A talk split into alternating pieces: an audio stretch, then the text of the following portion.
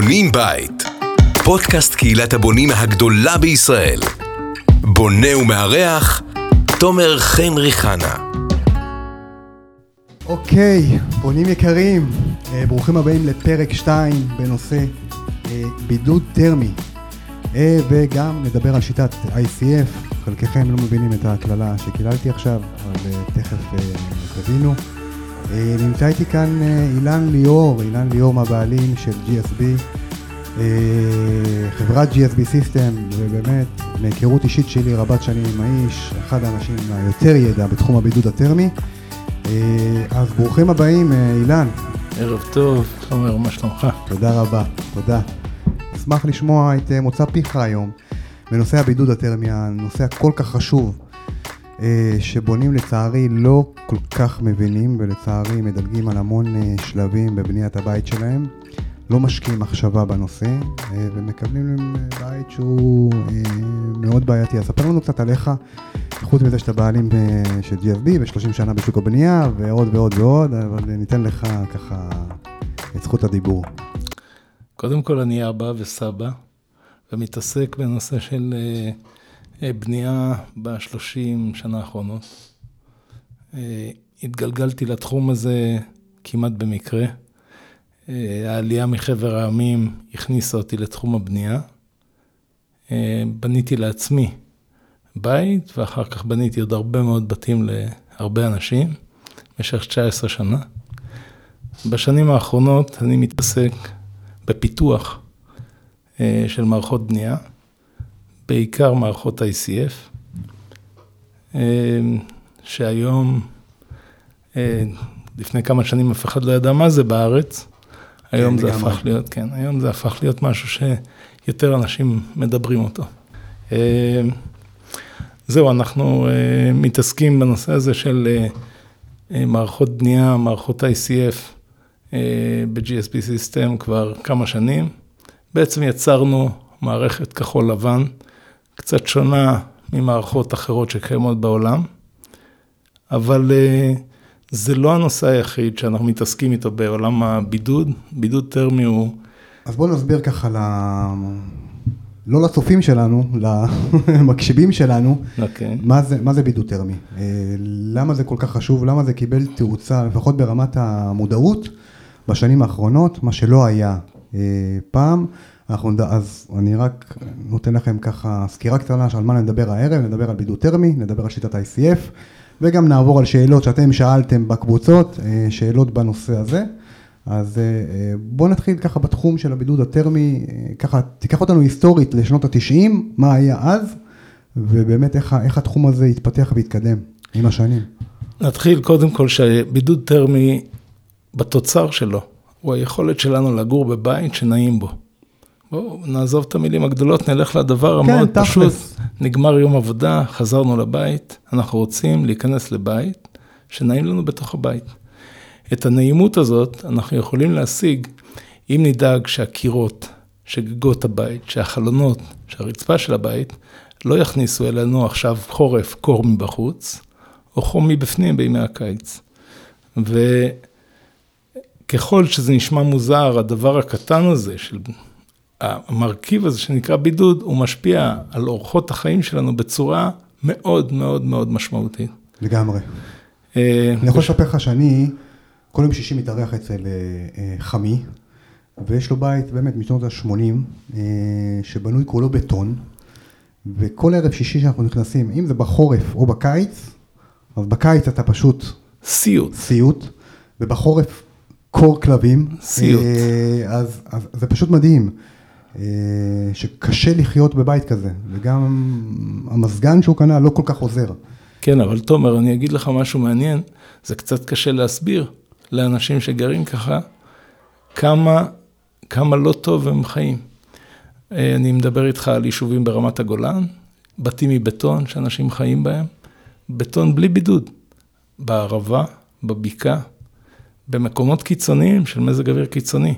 מקומות בערבה שאנשים מתיישבים בסוף היום מחוץ לבית עד שהבית יתקרר. זה מטורף. כן, לגמרי. בשנות ה-90 אה, התחילו להכיל את אה, תקן 1045, או להכיל אותו בצורה יותר חזקה. תקן 1045 נתן איזשהו מינימום של דרישת תקינה. גם זה אגב לא מקוים במלואו היום באתרי הבנייה השונים. בעשר שנים האחרונות נכנסו תקנים של בנייה ירוקה, כן. וקפצנו כמה מדרגות למעלה, ואנחנו שם, יש השתנות. מי שבענף, כמוני, כל כך הרבה שנים, רואה איזו השתנות מאוד חיובית. השתנות גם מכיוון הקבלנים עצמם? או שזה פחות, פחות בכיוון שלהם, אלא יותר בכיוון אדריכלים ויועצים לא, וכולי? יש חברות יזמיות שמיתגו את עצמם. שיכון ובינוי למשל, okay. אוקיי. חנן מור למשל, חברות שמיתגו את עצמן כמובילות קו, שבא ואומר שבית צריך להיות בנוי בבנייה ירוקה. בבנייה משמרת אנרגיה, יש, לבנייה ירוקה יש עוד כל מיני אה, סעיפים. הנושא של הבידוד, הנושא של האנרגיה, הוא הסעיף הכבד ביותר, הוא גם מקבל את הניקוד המשמעותי ביותר בתקנים 5281, 5282. וכשאנחנו מצליחים לייצר בית שהנושא של הבידוד בו מטופל נכון, קודם כל נעים לנו בבית, אחר כך אנחנו חוסכים לאורך כל השנים של הבית הרבה מאוד כסף. אני בשנת 90 בניתי לעצמי בית, בניתי לעצמי בית באמת ב-ICF, אז זאת הייתה תבנית שהיום כבר לא קיימת, קראו לה איזורסט, הייתה תבנית קלקר בחוץ, קלקר בפנים, גשר של קלקר שחיבר את שתי הדפנות, וככה בנינו את הבית וחיינו בו 15 שנה. והבית הזה הפך להיות סוג של מעבדה לכל מיני... ניסויים שלך. ניסויים, ניסויים פרטיים, כן. אחר כך מהבית הזה עברנו לבנימינה ובודדנו את הבית בצורה אחרת, אז כבר היה לנו בית שהיה בנוי מבלוקים, והקירות מהצד החיצוני היו מחופים בקלקר.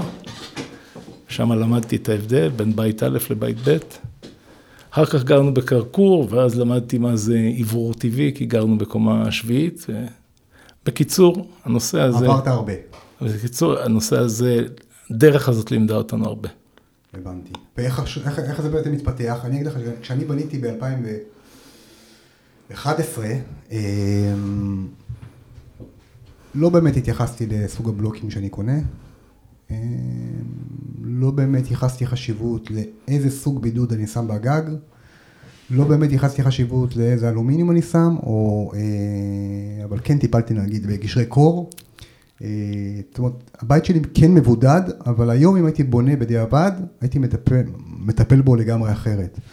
אה, ואני מרגיש את זה, אני מרגיש את זה בחורף, אני מרגיש את זה בקיץ, אה, ואני גם רואה בונים שפונים אליי, אחרי שנכנסו לבית ורוצים לשפר את הבידוד, כי הם לא חשבו על זה בהתחלה, או שחסכו, או שלקחו קבלנים שלו, זה אז.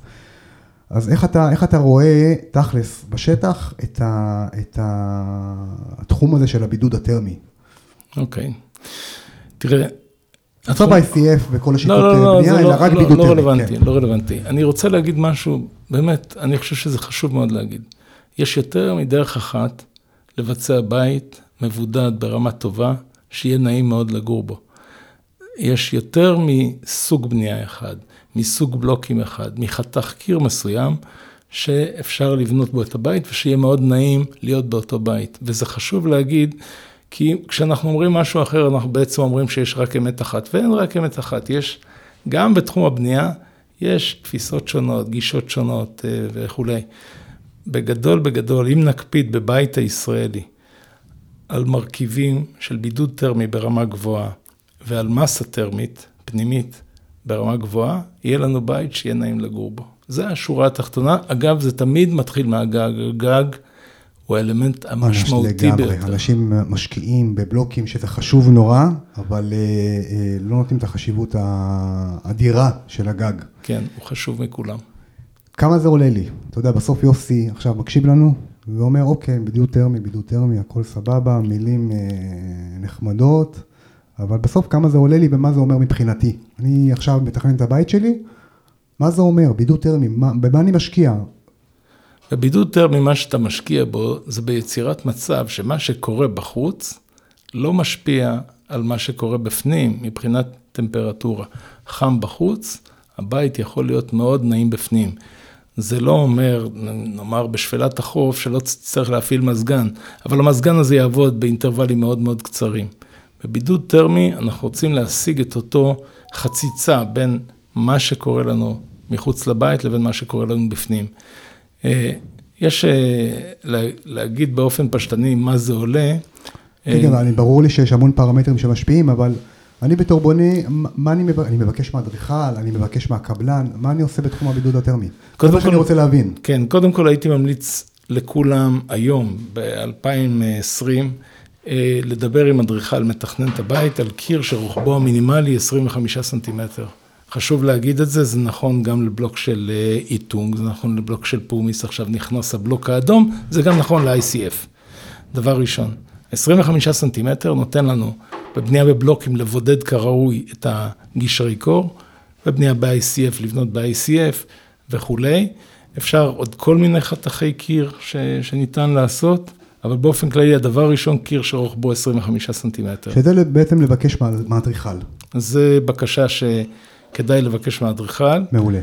גם רוב האדריכלים היום גם נכון, נכון. נכון, נכון, אני כן. רואה הרבה תוכניות היום שכבר הקירות הם 25 והם כבר מפנימים, מה שפעם היה 20 עברו ל-22, היום כבר עברו ל-25. אה, מה לגבי הגג? לגבי הגג אנחנו צריכים, יש לנו דרישת תקן שבאה ואומרת לנו שאנחנו צריכים להשיג התנגדות טרמית מתאימה לתנאים של הארץ, במקרה ואנחנו שמים לוחות של קלקר ועליהם אנחנו בית כל שיפועים, אז לפחות חמישה סנטימטר של קלקר F30. או הקצפה. או הקצפה, שניהם, כל אחד. אני מעדיף הקצפה. לא, מצוין, כל אחד יש לו את היתרונות והחסרונות. אה, בכל מקרה, המינימום חמישה סנטימטר. אגב, אני רואה לא מעט בונים שסגרו קבלני איתום ובידוד כביכול, אבל לא עשו את הבידוד. זאת אומרת, שמו בית כאן ושמו יריות וזהו, ונגמר הסיפור. כן, זה... אה, זה קורה הרבה, אז...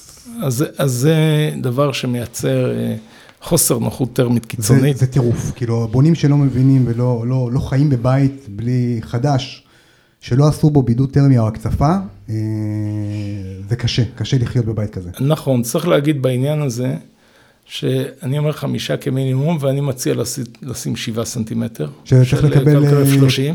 כן. ו, ויש סיבה, זה עלות תועלת.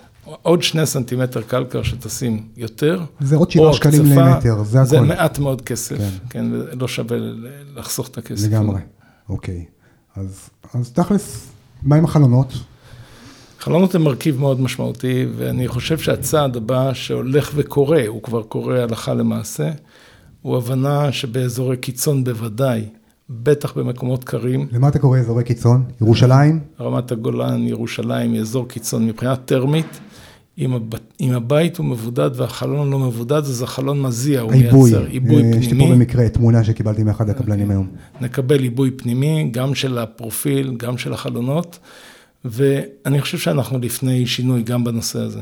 כן. זה, הש, זה השינוי הבא שהולך כן. יש יותר ויותר יצרנים, גם של אלומיניום PVC וגם של אלומיניום מבודד וגם עץ. עדיין העלויות הן אה, לא מתאימות לכל כיס, אבל uh, יש שינוי, כן, בהחלט. אני מניח שהשוק uh, ייצר את השינוי מעצמו. הבנתי. גשרי קור, בוא תסביר לבונים מה זה גשר קור.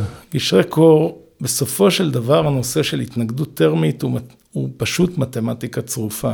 אנחנו צריכים לייצר מצב של, שהאלמנט הוא מתנגד לקור או לחום שמבחוץ. וכדי להשיג את זה, אם אנחנו למשל על עמוד או על קורה של בית לא נשים בידוד, אז האלמנט הזה בבית כלפי פנים יזיע, והוא יהיה מקום שיהיה מאוד לא נעים. את הממ"ד שלא יהיה מחופה בבידוד, יהיה ממ"ד שיהיה מאוד לא נעים להיות בו, גם בזמן אמת וגם בשגרה. כן.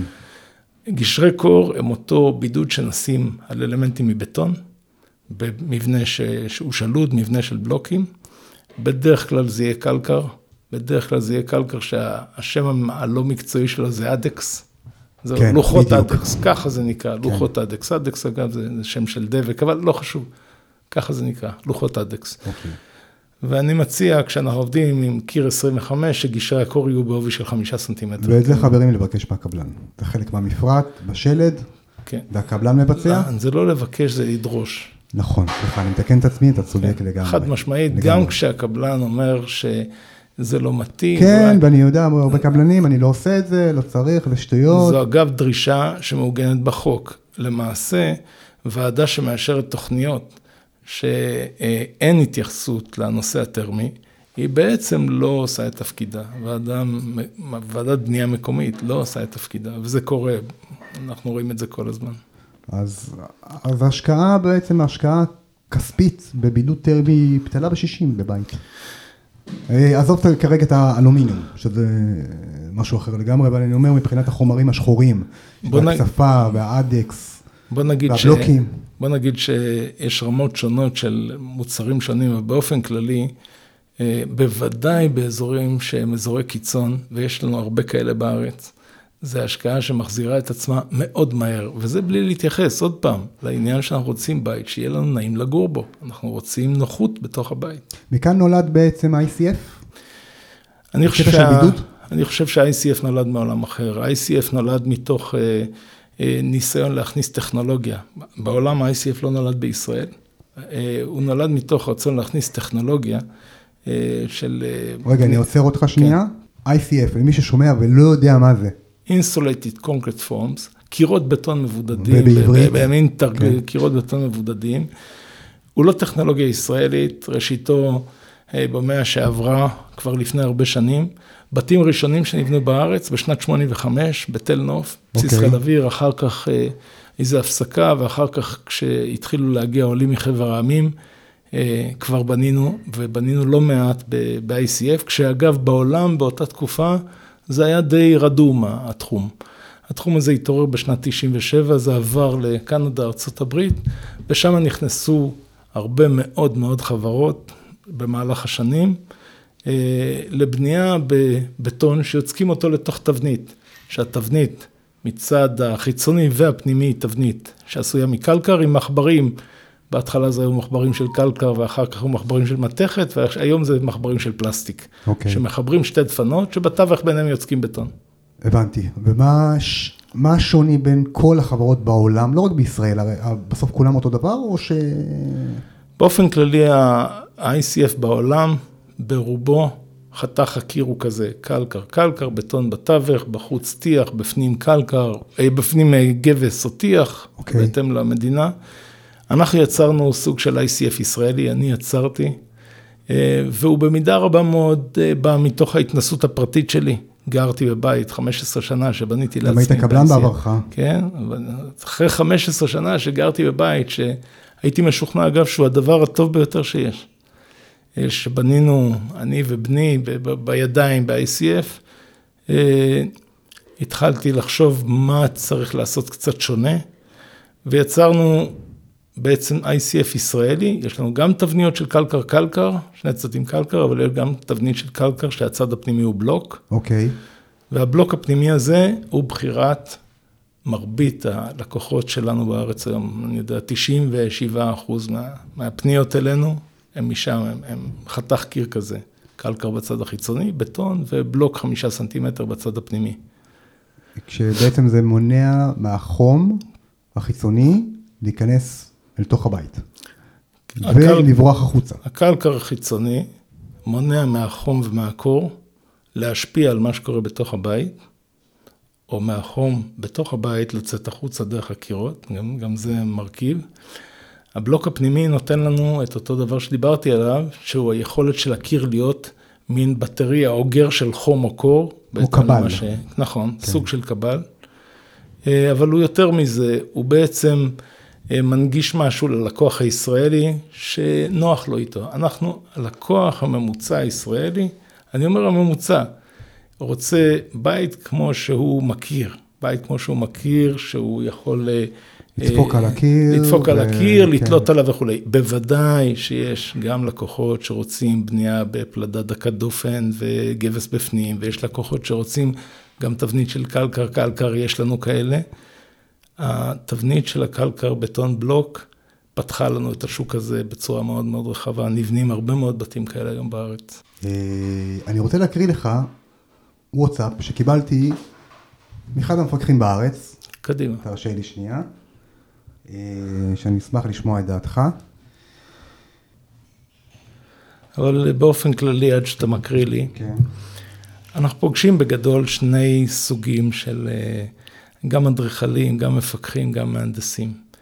אלה שיגידו ללקוח שלהם, תבנה כמו שכולם בונים, אה, אה, כמו שכולם רגילים וכולי, ואלה שהם אה, פתוחים לשמוע, ללמוד, לעשות צעדים קדימה בתחום של, של הטכנולוגיה של בנייה. בינתיים עד שאתה... אוקיי, מצאתי. אוקיי. ככה. אני אצטט, זה קצת ארוך חברים, אבל זה באמת ייתן לכם אה, הבנה גדולה, כי זה, כי זה בא מהשטח, אוקיי? זה לא תכלס אוקיי. מהשטח. אה, ככה, הוא ריכז את היתרונות והחסרונות של השיטה, בסדר? מהניסיון שלו בפיקוח על בית כזה. אז הוא רושם יתרונות, אה, התנגדות טרמית גבוהה, צמצום שלבי ביצוע ביחס לבנייה קונבנציונלית, אה, פשוט יותר לפיקוח בשלב בניית קירות המעטפת. הוא כותב שבשלבים אחרים יותר מורכב. אני לא יודע למה, אבל אה, נשוחח על זה. מאפשר יותר גמישות בבחירת קבלן בזכות היעדר מורכבות של השיטה. למעט תכנון המאתגר את הבנייה בזוויות מיוחדות בהרבה פינות. יתרון חוזק בעמידות בפני תזוזות קרקע וסדיקה, גמישות תכנונית עתידית בזכות קירות המעטפת הנחשבים כקירות נושאים. חסרונות בוא, בוא נתמקד רגע ביתרונות, אוקיי, נעבור אחרי זה לחסרונות. בעצם מה אמר המפקח, שאני אגב לא יודע מי זה, הוא אמר, יש יתרון של אה, רמת בידוד טרמי גבוהה, יש יתרון שני של חוזק קונסטרוקטיבי רב, היתרון של חוזק קונסטרוקטיבי הוא נושא לדבר עליו. יש לנו, א', הרבה מאוד אזורים בארץ שהקרקע סודקת את הבתים למעטפת של בטון, תמיד תהיה יתר, יהיה יתרון מאוד גדול על פני מעטפת שבנויה מבלוקים, עמודים, קורות חגורות. זה נכון לאזור התענכים, לעמק מעיינות, אזור אה, אה, קריית גת, אה, אזור ירוחם, מקומות... אבן ש... שמואל, כל כן, האדמה אזורים, שם. אזורים שהקרקע כן, הקרקע היא תופחת, תופחת עפולה. נכון, נכון אני שהקרקע... יכול להגיד לך, באזורים האלה כל הבתים סדוקים. נכון, ואז אתה בא למקומות האלה, ואתה פוגש בית שבנו אותו לפני הרבה שנים, ובנו אותו מבטון. וראה איזה פלא, הבית שבנוי מבטון לא סדוק. ואז אתה לבד מסיק את המסקנה שהאמירה הזאת שמעטפת של בטון היא עמידה יותר לתזוזות קרקע וכולי, היא נכונה. הדבר השני, אנחנו, מה לעשות? good luck, bad luck, אנחנו גרים בסביבה שבעל הבית צריך להיות ערכים מיגוניים, זה נושא. ובעוטף עזה יש המון בתים בנויים ב-GSB, הם בנויים בגלל הנושא המיגוני, לפני הנושא הטרמי. אה, אז זה הנושא השני של הנושא של קלות הביצוע הוא נושא חשוב, אני לא אומר שהוא לא נושא חשוב, אבל בסופו של דבר הלקוח, זה שבונים את ביתו, התהליך פחות, פחות הוא העניין שלו, העניין שלו הוא התוצאה הסופית. התוצאה הסופית יכולה להיות בתבניות אה, ICF לסוגיהן מאוד טובה. יש השיטה מאפשרת דיוק רב יותר מאשר אה, צורות ביצוע. למה הוא כותב שבשלבים אחרים, הפיקוח על שיטת בנייה הזאת בשלבים מאוחרים יותר, כנראה הוא מתכוון לשלב הגמרים, הוא מורכב יותר. הנושא של אה, טיח, אוקיי. על מערכות ICF, הוא נושא שחייבים לקחת אותו בצורה עמוקה ורצינית. לא שקלקר קיים רק ב-ICF, הוא קיים בכל בנייה על גשרי קור. נכון. גם שם חייבים לקחת את זה בהרבה תשומת לב, נכון. מה שלא קורה. אה, ואני מקבל את ההערה הזאת. אה, אני אתן דוגמה, אם אתה תיגש לטייח בית של אה, נבנה ב-ICF ולא שפשפת את הקירות לפני ולא הסרת את שכבת ההצבה של הקלקר מהקיר, אתה צפוי לצרות צרורות. בקיצור, אני מקבל את ההערה הזאת.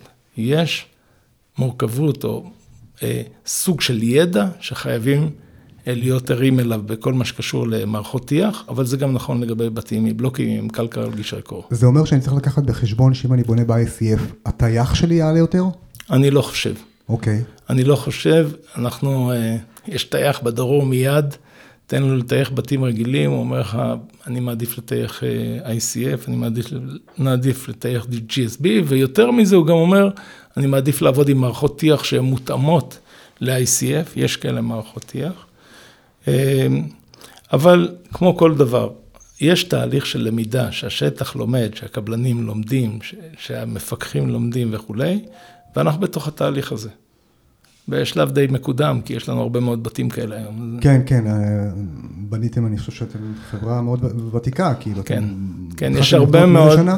אנחנו לא בנינו בשנים האחרונות, ב-13 שנה האחרונות לא בניתי בית אחד. הכל זה טכנולוגיה שהכנסנו לשטח, מלווים אותה בשטח, מטמיעים אותה, מכשירים קבלנים, מלווים את המפקחים וכולי.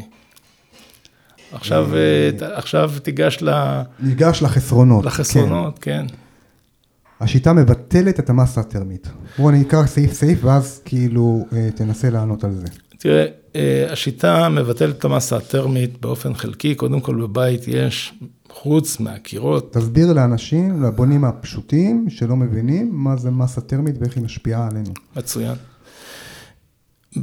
באופן כללי, ה-ICF, התבנית קלקר-קלקר, היא תבנית שאם שמת תנור, עכשיו אנחנו בחורף, שמת תנור, חיממת את הבית 10 בלילה, 11 בלילה, כיבית את התנור, קמת בבוקר, פתחת, סגרת את הדלת, התרחשה תחלופת אוויר, אם לבית אין עוד אלמנטים שיש להם מסה, כמו קירות מחיצה שבנויים בבלוקים, רצפה שיודעת לקלוט אנרגיה, הבית מהר מאוד יתקרר. כי מה שמתקרר זה האוויר.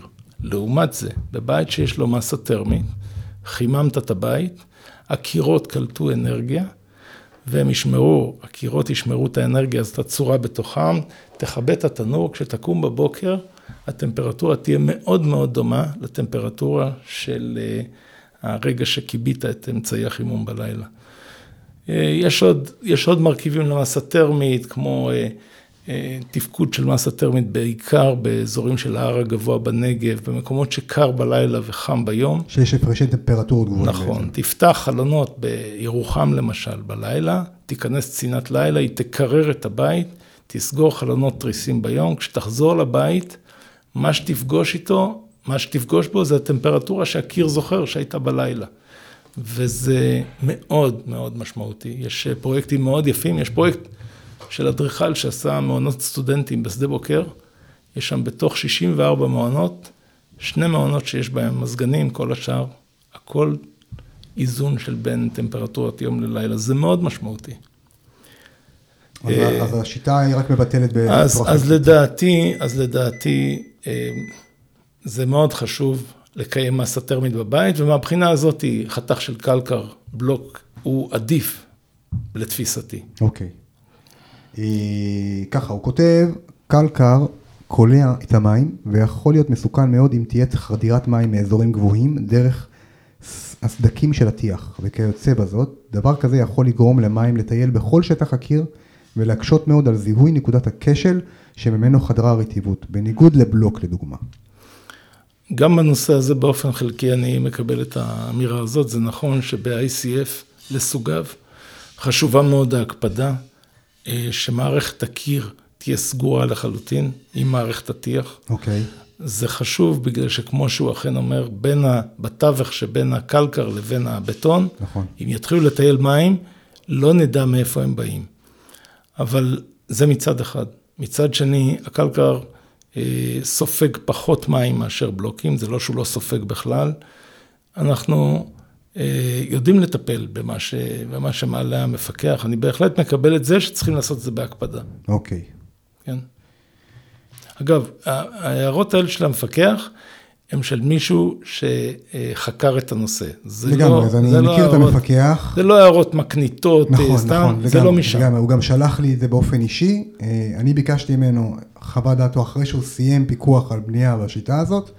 לי היה חשוב לדעת איך הוא בתור מפקח חווה את זה, אז זה, זה מה שהוא רשם לי. מצוין. אה, קלקר, הוא רושם קלקר לא נושם, וזה פשוט חונק את הבית.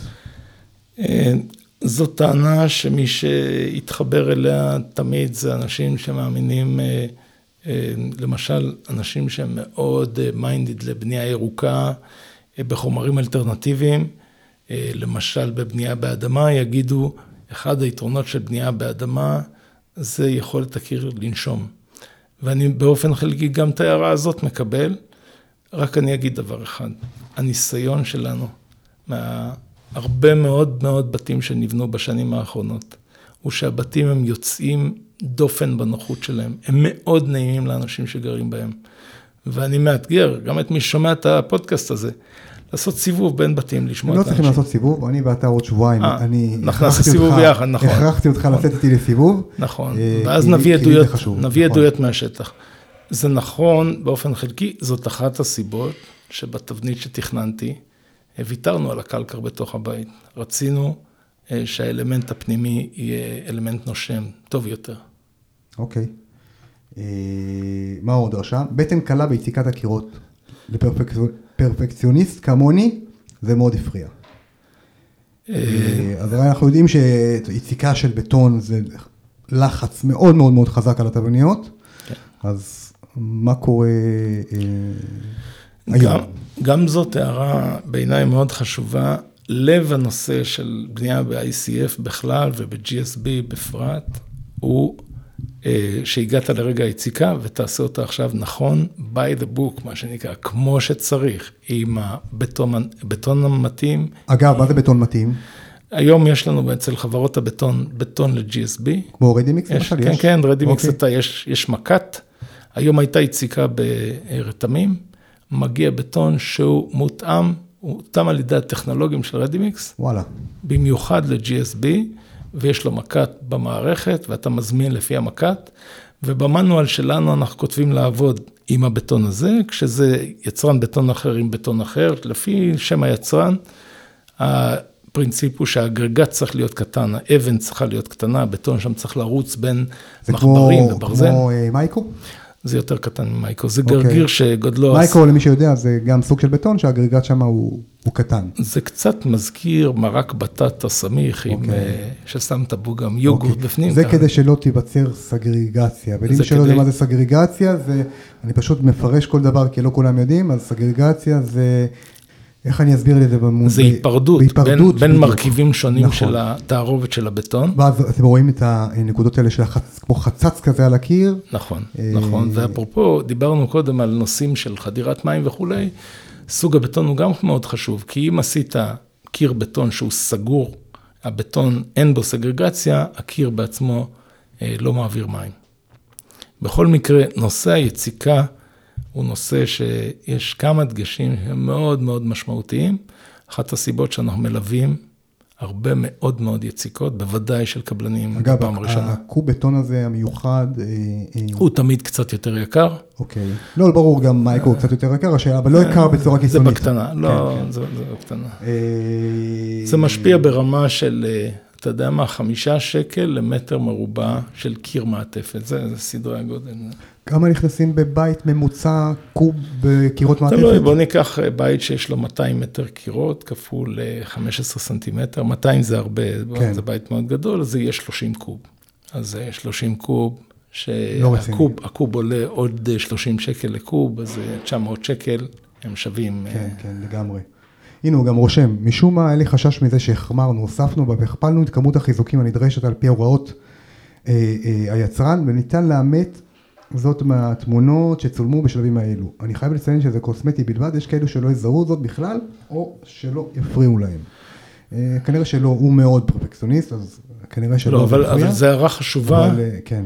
זה הערה חשובה, כי אחד הדברים שאנחנו צריכים להתגבר עליו, זה החשש של קבלן, שרגיל לעשות תפסנות מעץ, עם הרבה מאוד קשירה מאוד מסיבית, ואז באים אליו עם תבנית של קלקר ומחברי פלסטיק, ואומרים לו, תשמע, תשים תמיכות רק בצד אחד, ויש לתבנית הזאת יכולת לקבל את הלחץ של היציקה. הם לא מבינים את זה. יש לו יכולת לקבל, יש לתבנית יכולת לקבל 7 טון למטר מרובע קיר, זה לחץ מאוד גדול. אה, זה תהליך. זה תהליך, אנחנו מצליחים להגיע עם קבלנים לתהליך למידה הזה מאוד מהר, אבל זה תמיד אה, מה שאנחנו נתקלים בו. אגב, אה, בבטון שאמרת, הבטון המיוחד, אתה בעצם נמנע לגמרי מסגרגציות? כן, כן, בהחלט. אני אשמח שתשים ב... באחד האתרים שלכם מהלך של יציקה, להראות איך הבטון הזה זורם לתוך הקיר. אנחנו, אם אנחנו נצא ליום טיול, אנחנו נתפוס יום עם... זה לא אם, אנחנו כבר סגרנו, סגרנו את הפיק הזה. אנחנו נצא ליום שאנחנו נתאם ככה לראות את היציקה, אה, מאוד מעניין אותי לראות את זה. כן. אה, הוא רושם ככה, חומר דליק, אבל עדיין זה קלקר, וזה נדלק ברגע ונמס מאוד מאוד במגע עם אש גלויה, חשוב לזכור את זה. זה הערה שחשוב להתייחס אליה מאוד ברצינות, אני אגיד את זה בכמה היבטים.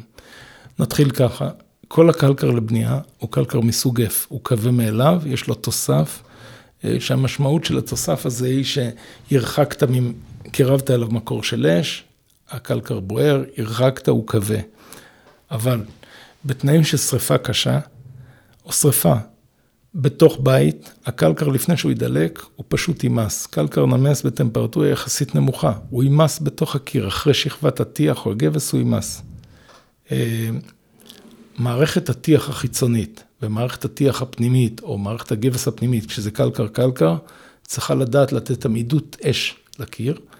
בצד החיצוני של רבע שעה, בצד הפנימי היום התקנים משתנים, אנחנו במצב אה, הרבה יותר מתירני ממה שהיה. אבל אם אתה שואל אותי, אחת הסיבות שיצרתי תבנית של קלקר בלוק, זה כי לא רציתי אלמנט שיש לו, שלאש יש השפעה עליו. רציתי בתוך הבית, okay. אוקיי. הוא מקום ש, שיכול להיות בו שריפה, שיהיה משהו שהוא אדיש לאש. זאת התבנית של קלקר בלוק, היא אדישה לאש בצד הפנימי. אה, הוא מזכיר פה גם, אגב, אש, הוא מזכיר פה גם לגבי טיח. אם רוצים לבצע טיח חיצוני, ולעמוד בדרישות התקן. גם בנושא העמידות באש, עלויות ביצוע הטיח יהיו גבוהות משמעותית ביחס לבנייה קונבנציונלית רגילה. אנחנו, אני רוצה להגיד, המילה משמעותית היא, היא קצת אה, ככה איזה אה, מלכודת. כן. יש, אנחנו ביותר מאשר מקרה אחד מתחרים ב-ICF מול בנייה קונבנציונלית. תמיד. גם בהרחבות בקיבוצים כן. היום. ובשנה האחרונה נבנו 20 הרחבות בקיבוצים שבנויות ב-GSB. הם נבנו ב-GSB חרף זה שיש תחרות מול בנייה קונבנציונלית, אז כנראה שהעלויות הן לא מאוד משמעותית גבוהות יותר. בכל זאת, אה, כששואלים אותי, אני תמיד אומר, בנייה ב-GSB מייקרת את הבנייה, או בנייה ב-ICF בכלל, בעיניי, לתפיסתי, בסדר גודל של בין 2 ל-3 אחוז. זהו. אני, כן. אני אומר את זה, אני מוכן לעמוד אחרי אחרי המספרים האלה. לבדוק את זה. כן. חיפוי, חיפוי פנים בגבס. זה גם משהו שעולה הרבה, לא רק במפקח הזה. אה, הוא רושם צריך להבין שלושה דברים. חיזוקי הקלקר מפלסטיק שאליהם עתידים לחבר את לוחות הגבס אינם מתקבלים בהמשכיות לכל הגובה אלא כל שורה שנייה בלבד. ואז זה מסבך את העבודה, מאחר בדרישת תקן גבס והוראות, והוראות אורבונד היא בורג כל 25 סנטימטר. מקסימלי, לא ניתן לדלק שורה. ב', אני אמשיך, במידה ואכן תהיה בטן בקיר, אז היא תורתק אוטומטית ללוח הגבס, בניגוד לטיח שניתן יהיה לטשטש את זה. אני, אני באמת רוצה ברשותך להגיד את דעתי הפרטית. אוקיי. Okay. אה, ראשית, יש איך לעשות גבס על תבנית קלקר קלקר ולעשות את זה ברמה מאוד גבוהה ולקבל תוצאה מאוד יפה. באופן אישי, אה, אחרי שגרתי בבית כזה, אה, ואני מסתכל גם מה רוצים מרבית האנשים. מרבית האנשים מבקשים בצד הפנימי טיח ובצד החיצוני טיח ומחיצות של בלוקים, ויש לזה הרבה היגיון. זה, זה לא שאין היגיון לבנות עם אה, מחיצות של גבס, יש גם, בז... בכל דבר יש את ההיגיון שלו, אבל כשאני מסתכל מה רוצים מרבית האנשים, מה רוצים אנשים כשהם... זאת אומרת, רוב הבונים רוצים טיח בפנים. חד משמעית, חד משמעית. אני אומר את זה, תשמע, אחת, ה, אחת ההצלחות הגדולות שלנו זה לבנות שכונה במשמר הנגב, במקום שמייצרים את התחרות שלנו, אה, ולעשות אה, טיח בצד החיצוני וטיח בצד הפנימי, אה, כששם התחרות הייתה תבנית שהיא קלקר קלקר. אנשים, כשאני מסתכל בפריסה רחבה, כמובן שיש אנשים שמתאים להם בית עם מחיצות של גבס, ויש אנשים שטוב להם בבית שבנוי בבנייה עם פלדה דקת דופן וגבס בפנים, וזה לא מבטל מכבודן של השיטות האחרות. באופן אישי אני מעדיף טיח בתוך הבית. אוקיי. אה, גם אני אגב. הוא גם, הוא גם לאורך זמן, הקיים שלו, אורך החיים של המערכות האלה, כשהם טיח, אה, הוא גדול יותר מאשר המערכות שהם, הבסיס שלהם הוא גבס. נכון, זאת, זאת נכון, ההתנסות שלי. נכון. אלומיניום, הוא רושם בפתחי אלומיניום גדולים, לדוגמה ויטרינה, במידה ורוצים ארגז open art, ומי שלא מכיר מה זה ארגז open, אז זה ארגז שניתן לפתוח אותו מבפנים, בקליק, אה, עם תריס אור, הוא רושם, במידה ורוצים ארגז open art, open art עם תריס אור, נגלל, עובי הקיר יהיה 30 סנטימטר, מה שידרוש פתרונות נוספים לעיבוי הקיר. יש לנו היום אה, תבנית מתכווננת, אפשר אה, לעשות בעצם כל רוחב שרוצים, כולל רוחב 40.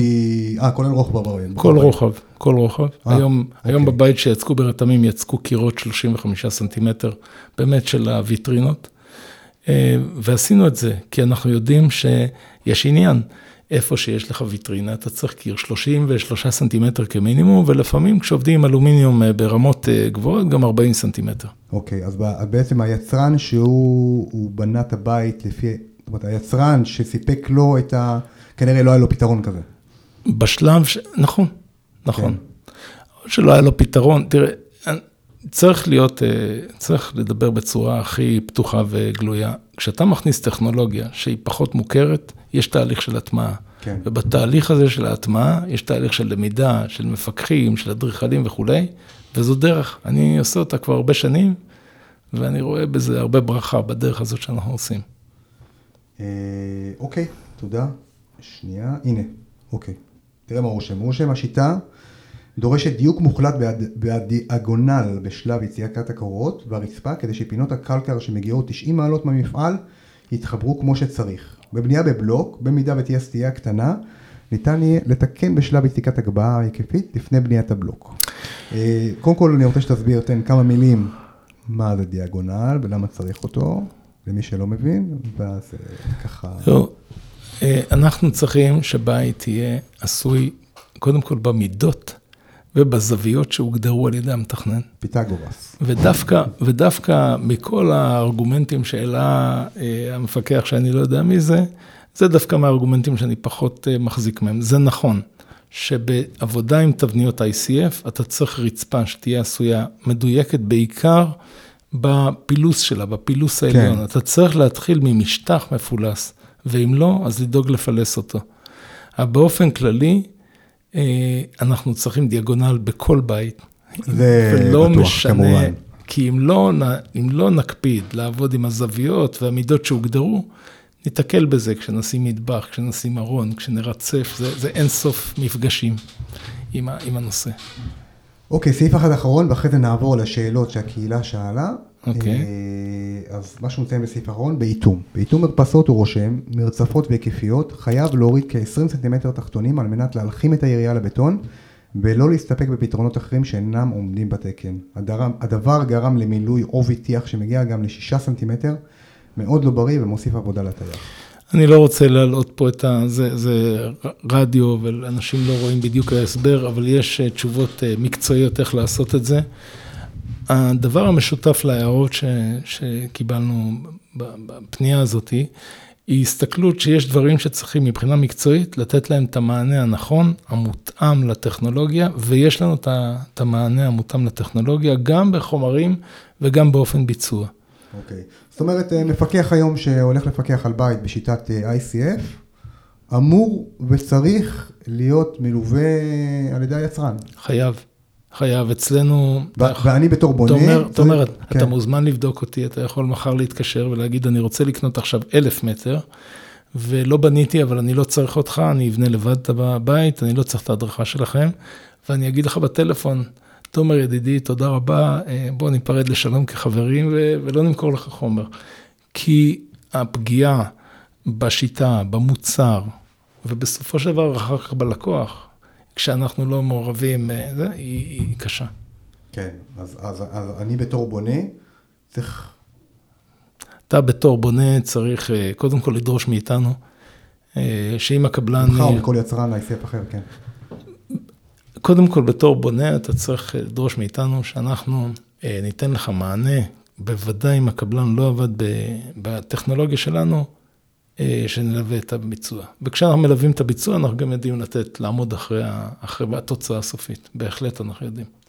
אוקיי, עכשיו אני אוסיף שאלה משלי. קדימה. היום בונה שמבין עניין, אה, קונה גם בבנייה קונבנציונלית, מאוד, אה, היום הבונים מבינים, באמת מבינים, גם בונים בקבוצות ובכלל מבינים, מבינים מה זה בידוד וכמה חשוב בחירת הבלוק. אז אז היום, מה ההבדל בין, אה, מבחינת בידוד טרמי, ואני לוקח את כל הבלוקים שהם בשורה הראשונה, למעלה, אה, דור שלוש, הבלוקל ו- ועוד ועוד, איטונג, אה, חסיני אש היום, איך, איך שיטת ICF ביחס אליהם מבחינת בידוד טרמי, התנגדות טרמית וכולי.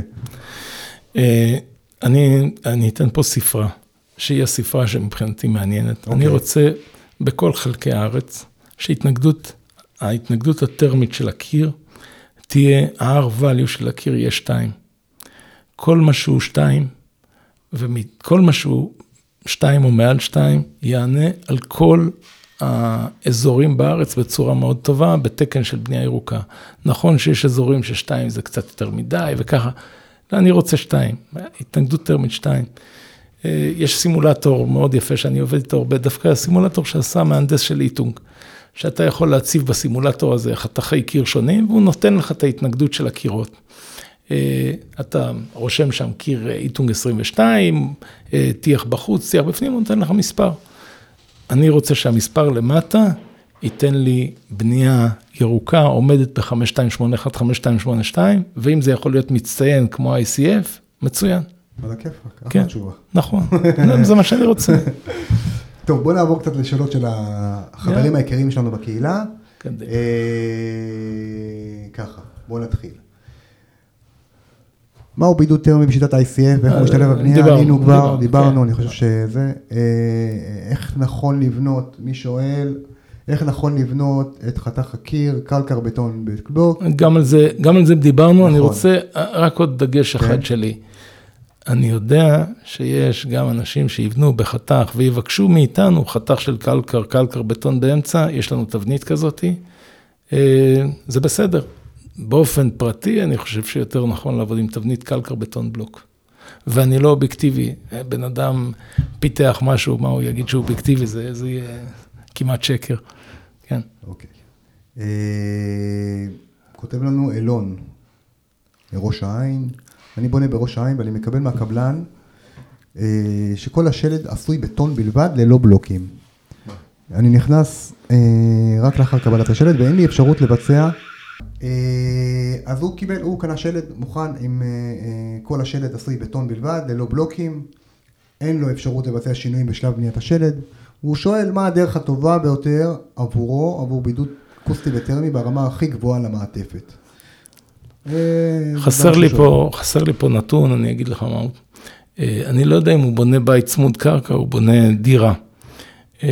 אם הוא בונה דירה, הוא מוגבל באפשרויות של הבידוד החיצוני. כן, יש לנו, יש לנו עוד פעם אזעקה, אבל זה בסדר, כן. זה מערכת פה. אה, אם הוא בונה בית פרטי, אה, המצב האופטימלי הוא לקחת את הבית הזה ולחפות אותו בצד החיצוני במערכת בידוד ולעשות על זה טיח. זה יכול להיות קלקר, זה יכול להיות טרנדופן, זה יכול להיות מערכות שונות של בידוד, אבל תמיד נעדיף בידוד חיצוני על פני בידוד פנימי. אה, אם זו דירה, כנראה שזה יהיה בידוד פנימי. ואז נעבוד עם סטאדים של גבס. כמה הוא צפוי אה, לשלם עבור התענוג הזה? שהוא צריך לחפות את הבית בצד החיצוני. נכון. תראה, אל תתפוס אותי במילה, אנחנו לא, לא, לא מתעסקים בזה באופן ישיר, אבל כן, אה, סדרי גודל של אה, בין 250 ל-300 שקל למטר מרובע קיר, מערכת חיפוי כזאת, לפעמים זה פחות. כשזה מערכת של חיפוי פנימי, לא הכנתי את הנתונים, לא אוקיי. רוצה סתם, להגיד. מה המשמעות, שואל אותנו אה, אה, גיורא, אה, מה המשמעות התכנונית לבנייה בשיטה לעומת בנייה רגילה? מה הסיכונים בשיטה ומה החסרונות שלה? דיברנו קצת, כשנגענו בשאלות של המפקח, גם ביתרונות, גם בחסרונות. אני, לאמיתו של דבר, חושב שהסיכונים מאוד קטנים, הבנפיט הוא, הוא גדול. אני כן אה, אה, יכול להגיד שאם אני לוקח את מה שאמר המפקח, כן. שיטות כאלה, אה, חשוב מאוד לקבל ליווי והדרכה מקצועית ברמה הכי גבוהה שאפשר, כדי למנוע כשלים שהם תוצר של חוסר ידע, שמאפיין דברים שעל ותק שלהם הוא לא 60 שנה, אלא רק, אני יודע, 30 שנה, בסדר. אה, רגע, בוא נראה. יש שם שאלה על יעילות של טיח טרמי. כן, אז נכון. אני חוזר, חוזר ל... שרה שואלת אותנו מירושלים. כן. טיח טרמי, ההתנגדות הטרמית של סנטים טיח טרמי היא חצי מהתנגדות טרמית של סנטים של קלקר. זאת אומרת, אם שמנו על בית אה, חמישה סנטימטר חיפוי טרמי בחוץ של קלקר, אז אני אצטרך לעשות עשרה סנטימטר של טיח טרמי. זה כמובן לא מעשי. כן. שלושה סנטימטר טיח טרמי בירושלים, לא עושים עבודה. הקור הירושלמי פורץ את המערכת של הטיח הטרמי ומקרר את הקיר. ולכן כדאי בירושלים לעבוד עם מערכת של, שהיא עם התנגדות טרמית יותר, כן. יותר גדולה. מה מועיל יותר ומוסיף לבידוד הטרמי של הבית? חומר בידוד איכותי או רווחים בין הפנים לחוץ? כלומר, אם יש לי אפשרות לחומר בידוד חמישה סנטימטר בלי רווח, או חומר בידוד שלושה סנטימטר עם רווח, מה עדיף?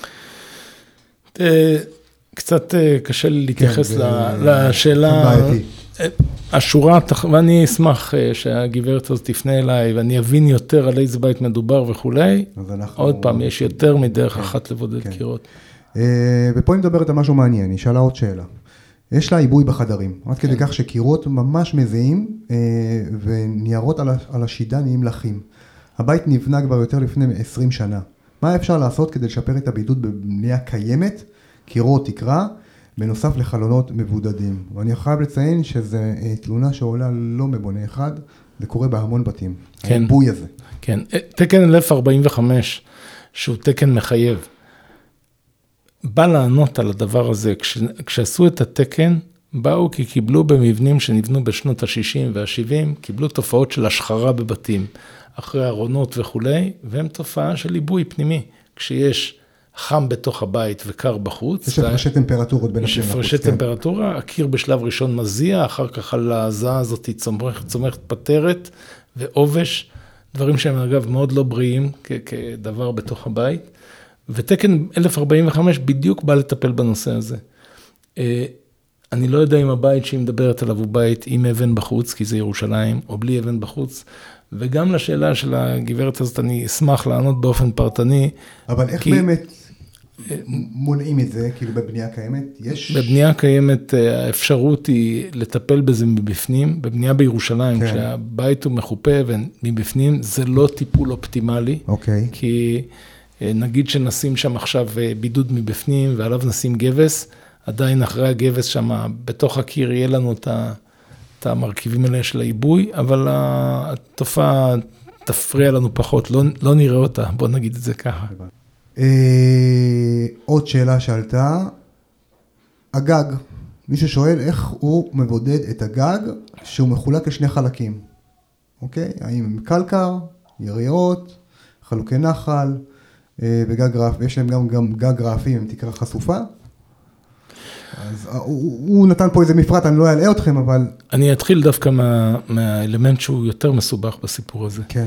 דווקא גגות הרעפים, בטיפול בהם, הם מורכבים יותר מבחינת בידוד טרמי, בעיקר אלה שהם קורות גלויות, אלה שאנחנו יושבים בסלון ורואים את קורות הגג, גג חשוף, כן. נכון.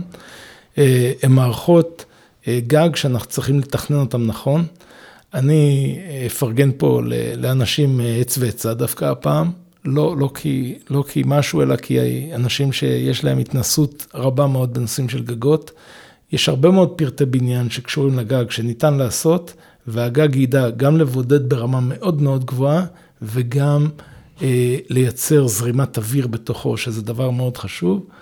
אה, אנחנו נמצאים עכשיו בפרויקט בקיבוץ אה, מסילות, שם הגגות מבודדים ב-BTU וזה עובד יפה. אה, מה שהוא ציין. זה, זה, נכון, שמופיע BTI כאן. BTI 450. BTI 450. כן.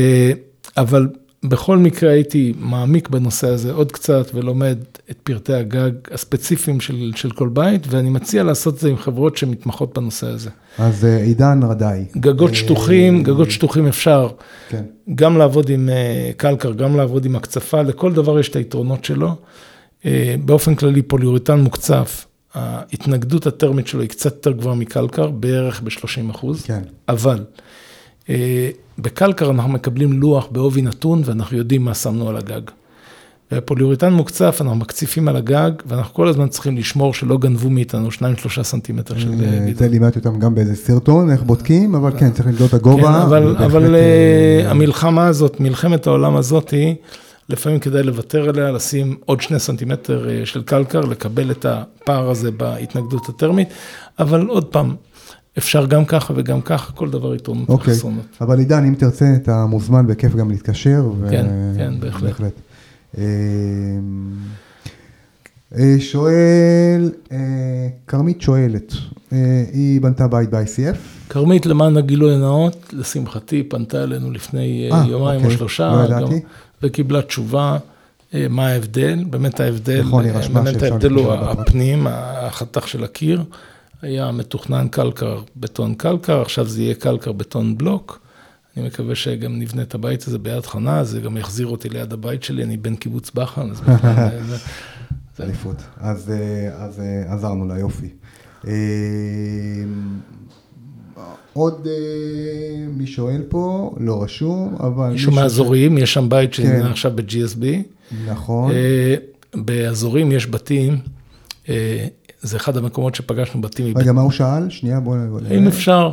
אה, בהגדלת הבית לעבוד עם אה, ICF, בוודאי שכן, ICF לסוגיו השונים. אוקיי. Okay. אפשר לעבוד, אפשר להתחבר, תמיד אני ממליץ את הבית שלא, הבית המקורי, זה שמתחברים אליו, גם אותו לחפות בצד החיצוני בקלקר, לעשות על זה טיח, אז הבית ייראה חדש, כן. וכל הבית יתפקד באותה רמה של בידוד.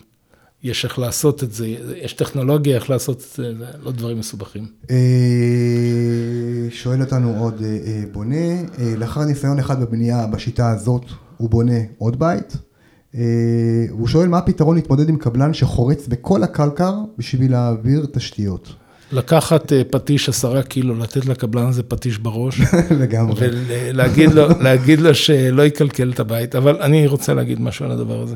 הקלקר החיצוני, שישה וחצי סנטימטר של קלקר, לבד יעשו את העבודה של הבידוד. הקלקר הפנימי מבחינת ההתנגדות הטרמית, הוא לא נחוץ, אנחנו לא צריכים אותו שם. אוקיי. Okay. אה, אני אומר את זה כי אם הקבלן חרץ את כל הקירות, הבידוד הטרמי של הבית הזה לא נפגע באופן אה, משמעותי, אבל בעבודה נכונה ב-GSB אפשר, או ב-ICF בכלל, סליחה, ב-ICF אנחנו יכולים להכין 90% מהחשמל לפני שיצקנו את הקירות.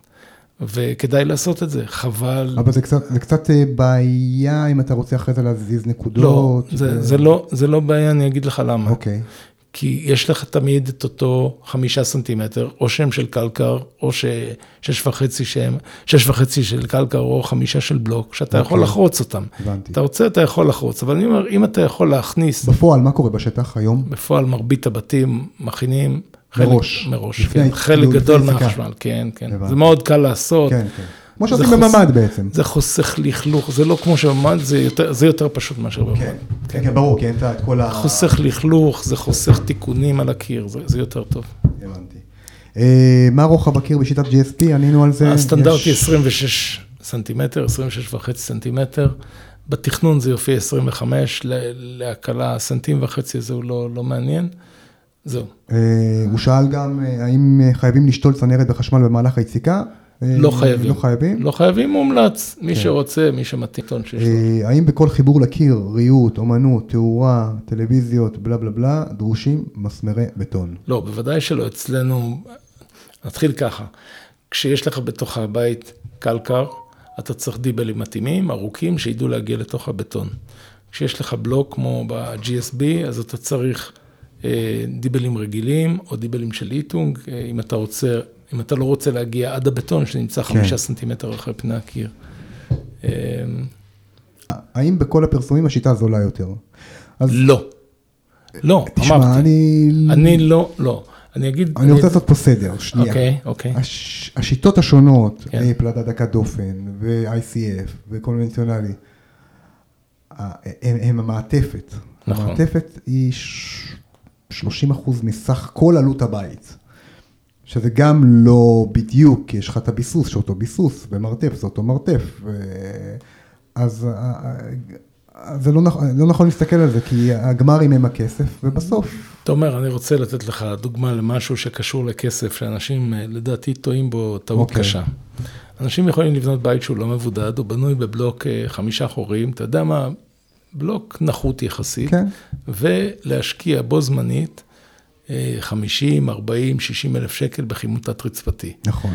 אז תן לי את הלוגיקה של הדבר הזה. חסכת בבידוד והשקעת עכשיו במערכת שהתפעול, שלא תעבוד לך התפעול, גם. התפעול שלה יעלה הרבה יותר נכון. כסף, היא לא תעבוד כי הבית לא מבודד. נכון. השיקול בעיניי צריך להיות קודם כל זה גם הקומיטמנט שלנו עם כדור הארץ, אנחנו צריכים לחשוב איך אנחנו מורידים את צריכות האנרגיה שלנו, זה, זה חובה שלנו עם העולם, מה שנקרא. אני אוסיף גם אה, אה, עוד שאלה שלי, שדווקא שמעתי אותה מקבלנים, שהשיטת ICF מבחינת הקבלן, הקבלן יקרה יותר. האם החומר לשלד אה, בשיטת ICF יקר יותר מבנייה קונבנציונלית? החומר יקר יותר מבנייה בבלוקים, חד משמעית, אין, אין דיון על זה בכלל. אבל אם אני חוסך בזמן עבודה, אז חסכתי יומיות של פועלים, אז בסוף חסכתי, לא? אני אגיד משהו על הדבר הזה. אף קבלן אה, שפגשתי לאורך הדרך, לא אוהב שנכנסים לכיס שלו. הוא עכשיו קיבל לבנות בית, והוא קיבל לבנות אותו ב-ICF, ב-GSB, לא משנה, אה, והוא יגיד לך, תשמע, החומר עולה לי יותר פה, אני רוצה את החומר הזה שיישאר בכיס שלי, אני לא רוצה להתחלק איתו עם הלקוח.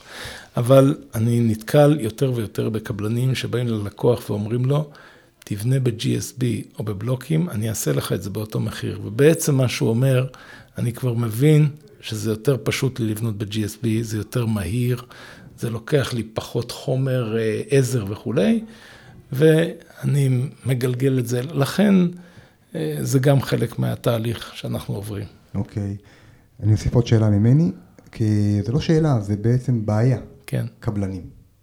תחרות. אה, מה קורה היום בשיטת ה-ICF? אני עם הניסיון שלי, ויש לי המון ניסיון, אה, אני גם רואה את כל הארץ, אין הרבה קבלנים, יש כמה שמות שמתרוצצים ככה מבית לבית, אבל אין באמת תחרות אמיתית כמו במניעה קונבנציונלית. לאן הולכים, כאילו? קודם כל, קודם כל, בוודאי שאין את אותה תחרות שקיימת בעולם הבלוקים. תרים דגל, תגיד שאתה בונה בית עכשיו בעמק המעיינות. כן, קופצים. בבלוקים, אה, כן. אז uh, יצטרך uh, מש, משטרה לפיזור הפגנות. אבל באופן כללי, יש היום, אנחנו הכשרנו הרבה מאוד קבוצות. בשנה האחרונה לבד נבנו מאות בתים בהרחבות בקיבוצים, בהרחבה כזאת לפעמים עובדים בהרחבה אחת, חמש קבוצות קבלניות שונות. שפכנו לתוך השוק הרבה קבוצות, חלקם מאוד מאוד טובות. אגב, בין הקבלנים היותר טובים, דווקא אלה שבאים מהר חברון, ויש שהם באים מעולם בניית האבן, וה-ICF הוא סוג של משהו שהוא מתחבר להם לצורה שהם רגילים לעבוד. זה, זה מאוד מעניין לראות את זה כ, כתהליך. אז, אז, אז אתה, רואה, אתה רואה גם נכונות יותר של קבלנים ל, ל, ל, ללמוד את השיטה, להיכנס גם, לזה? גם בעניין הזה אני מוכן לשלוח לך סרט, תראה קבלן שבנה עכשיו בעין הנציב, והוא אה, מדבר ואומר כמה שנוח לו וכמה קל לו וכמה טוב לו וכולי. עוד פעם, זה תהליך. אה, אוקיי, תראו, יש לנו הרבה שאלות שקיבלנו מהקהילה. אני רוצה להתמקד בשתיים אחרונות. אה, אתה יודע מה, בוא נסיים את זה עכשיו, אנחנו כבר שעה בריאיון, לדעתי אנשים כבר סיימו את הפקקים. כן, מעולה. מה החלום שלך, מה החזון שלך בחמש שנים קדימה? איך אתה רואה את זה? ובכלל. אה, זו שאלה יפה.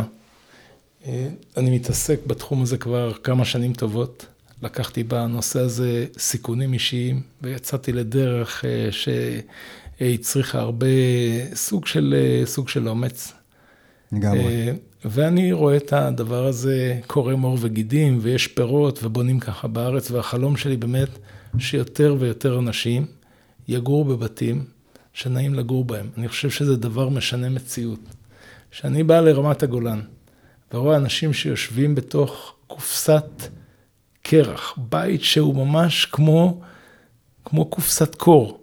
אני אומר להם, תשמעו, כמה נשאר לכם עוד לחיות? בואו תסדרו את הבית הזה, תספרו אותו במערכת בידוד, שיהיה לכם נעים לגור. אז, והם עושים את זה, ואני בא אליהם אחר כך והם מקבלים אותי כאילו, כאילו נחת להם, אני לא יודע, איזשהו... בקיצור, החלום שלי זה להביא, להביא, בסופו של דבר זה להביא סוג של אהבה לעולם הזה. זה מה שאנחנו רוצים, שלאנשים יהיה יותר נעים. זה לגמרי שליחות, אני מאוד מאמין בזה.